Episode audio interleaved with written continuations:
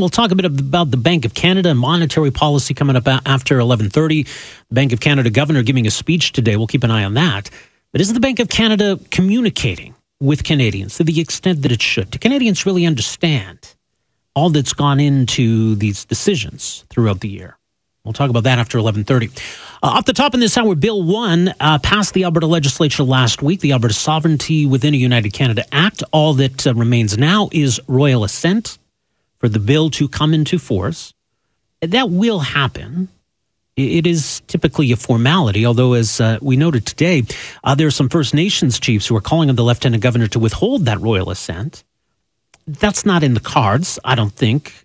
Uh, I don't know that this warrants a constitutional crisis, but does suggest maybe that if there's opposition from First Nations, we could see a possible Section 35 challenge of this legislation. I mean, it feels like maybe this is all destined for the courts, you know, in terms of whether this law is going to be used, whether it should, what it might actually achieve. There's, there's all of those questions. But I mean, is this constitutional? Like I said earlier, I mean, originally as written, the Alberta Sovereignty Act was aimed to be unconstitutional on purpose, as one of the authors put it. But what we got in legislation is not quite as it was first proposed. Is Alberta asking uh, for the, the power, demanding the power to ignore or nullify federal laws, to ignore the courts? At first glance, it doesn't appear as though that's the case. Now, there's maybe some gray area in between cooperating and helping to, uh, you know, implement a federal law versus following it or, or enforcing it. So where does this all go from here? There may be a court reference. Perhaps we'll, we'll see a testing court once or if this, this power is put to use. Uh, there was a piece recently uh, up at the hub.ca. Uh, this was before the bill passed, uh, noting that it appears to be constitutional, the author said. Uh, Follow up uh, post from these two authors in the National Post. saying that the the act appears constitutional, but does need some nuance. That that removing the controversial Henry VIII clauses was a positive step. So, joining us to talk about some of the constitutional issues around this is one of the authors of these two articles that we mentioned, um, Jesse Hartery. is a lawyer, an incoming PhD candidate at Melbourne Law School, uh, co authored uh, with Geoffrey Sigalet uh, from the UBC Center for Constitutional Law. Jesse, great to have you with us here today. Welcome to the program. Thanks for having me, Rob. Uh, the point about a Section 35 challenge, that hasn't come up as, as much in this whole context, but did you see that as a, as a possibility? Um, that, that's an interesting issue. Certainly, it it depends, uh, and that's sort of the lawyerly answer there for you. Mm-hmm. But um, certainly, from the perspective of legislation, there is a Supreme Court case that says there's no duty to consult with Indigenous peoples during the legislative process. So it is it's something that normally applies to the executive branch in its decision making. Um, so whether or not um, that will apply will depend on how the act is operationalized in practice. So at the moment, um, it's hard for me to see mm-hmm. a challenge on that on that ground, um, but that doesn't mean a challenge isn't possible in the future. It just really depends how the government decides to operationalize the yeah. Sovereignty Act. Yeah, which makes sense. Um, it is interesting, as I noted. I mean, you know, the, the idea first proposed of, of nullification and ignoring the courts yeah. seems seem wildly unconstitutional, but I, that, I don't think that's what we have now, is it? No, and, and, and this is the sort of the context to this is that I had originally written uh, an article in October um, sort of saying that some of the parts of the initial proposal that was in the Free Alberta strategy and some of the comments coming from the Premier appeared to veer into unconstitutional territory. But in that same piece, I, I said, you know, there is a different path, and some of the more recent comments at that time from the premier seemed to indicate that they were going down this different road. Um, and so when the bill came out uh, in its current form, it seemed to track that approach. So, so instead of saying we're going to violate federal laws or we're going to ignore court rulings, um, certainly the language coming out of the premier's office and the information sheet surrounding the bill said that it was targeted to non-enforcement.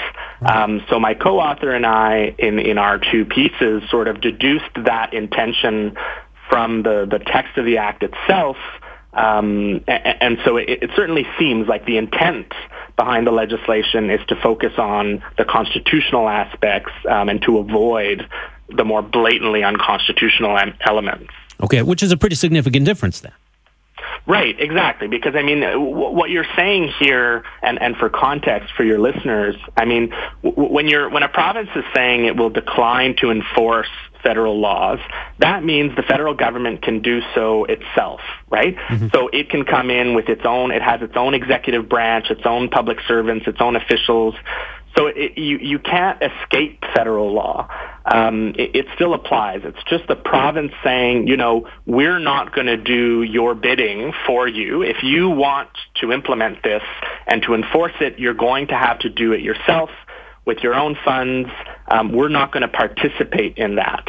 Um, the the Free Alberta strategy seems to go a step further and say we're going to try to prevent the federal government from applying its laws. We're going to try to essentially, you know, wave a magic wand to make it seem as though federal laws just don't apply in Alberta.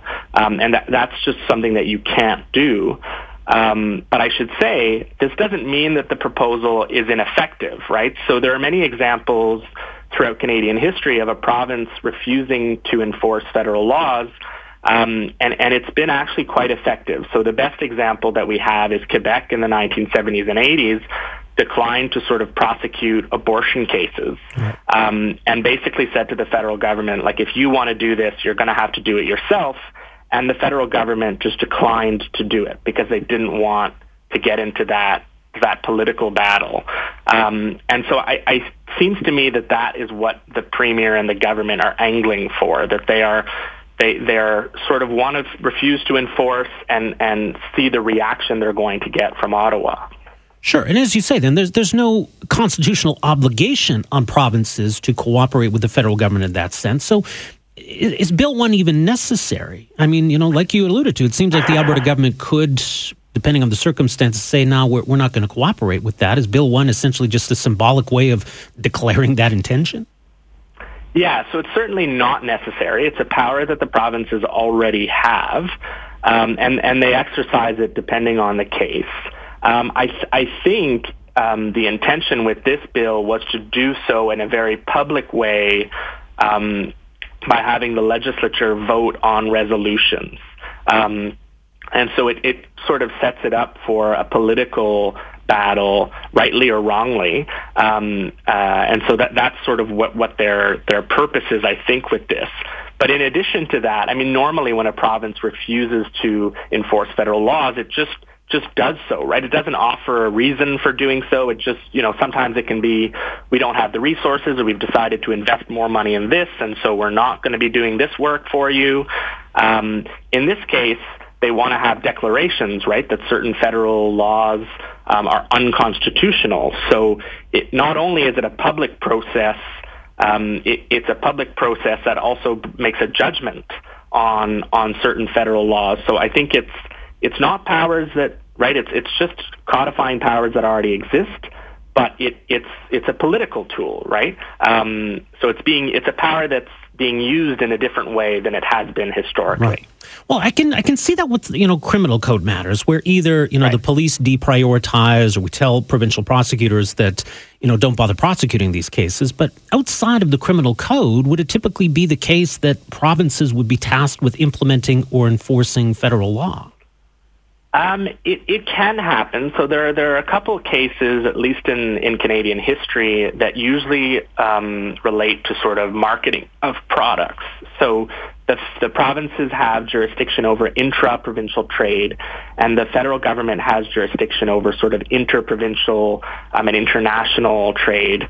Um, and so you, there are cases from the Supreme Court where you have the federal government essentially saying, well, the province already has a body to, you know, regulate this trade, and so we're going to also give them the authority to regulate the interprovincial aspects of it. And so it just makes it easier for everyone. We have an integrated scheme. The province takes care of it. The, the, the federal government maybe transfers some funds to assist with that.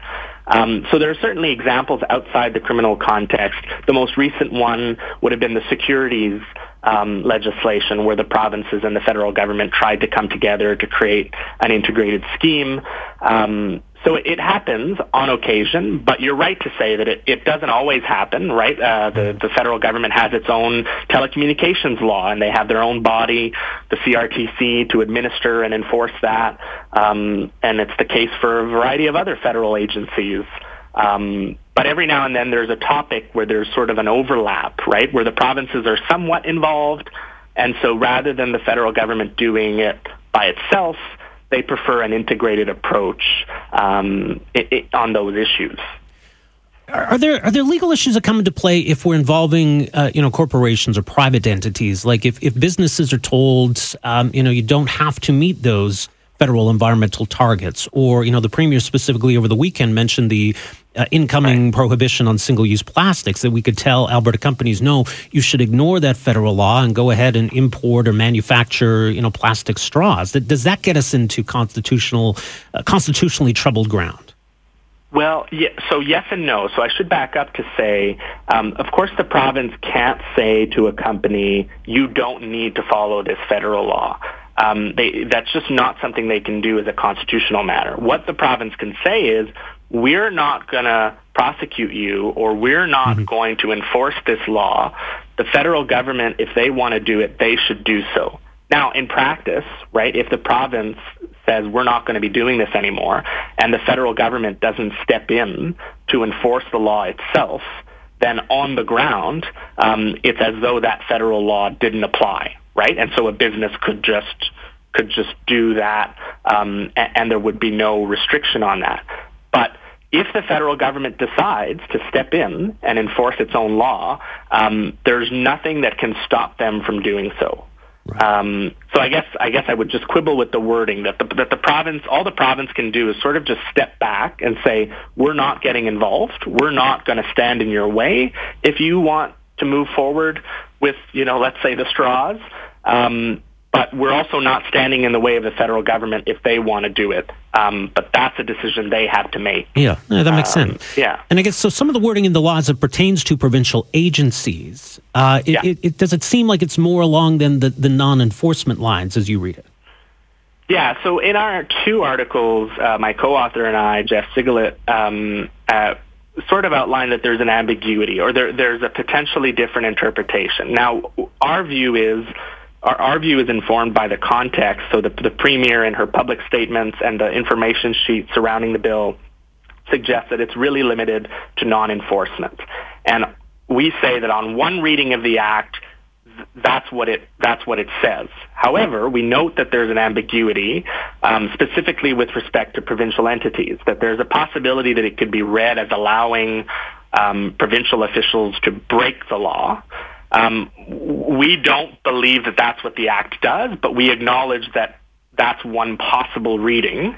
Um, but it will depend on how it's operationalized, right? So we're having a discussion about this legislation in the abstract, um, which is also why my co-author and I use the word appear, right? It's, it's hard to say right now how it will be applied, but certainly if the province decides to apply the legislation in a way that allows provincial officials to break the law, then that will be unconstitutional and the courts will intervene to prevent that.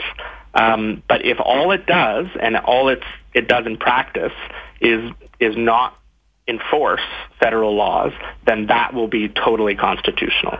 Yeah, that's some interesting points. We'll leave it there. Jesse, thanks so much for joining us here today. Appreciate the insight on all this. Hi, it's Shauna, and I might be a bad parent because my kids think french fries are vegetables. Hey, it's Ryan, and I might be a bad parent because I went out for wings when my wife was in the hospital after giving birth. Johnny here. I might be a bad parent because in my house, the tooth fairy gives pocket change. But we're not alone. Len emailed us and said his six year old daughter's Tarzan moment going from love seat to lazy boy by curtains made him more proud than any dance recital. and Andy left his two year old at the rink. All right, guys, I'm sure we're not alone. Like Andy's kid. For stories and confessions like this, make sure you check out our podcast. It's called Bad Parents, and it's available wherever you get your podcasts. I left a glove at the rink.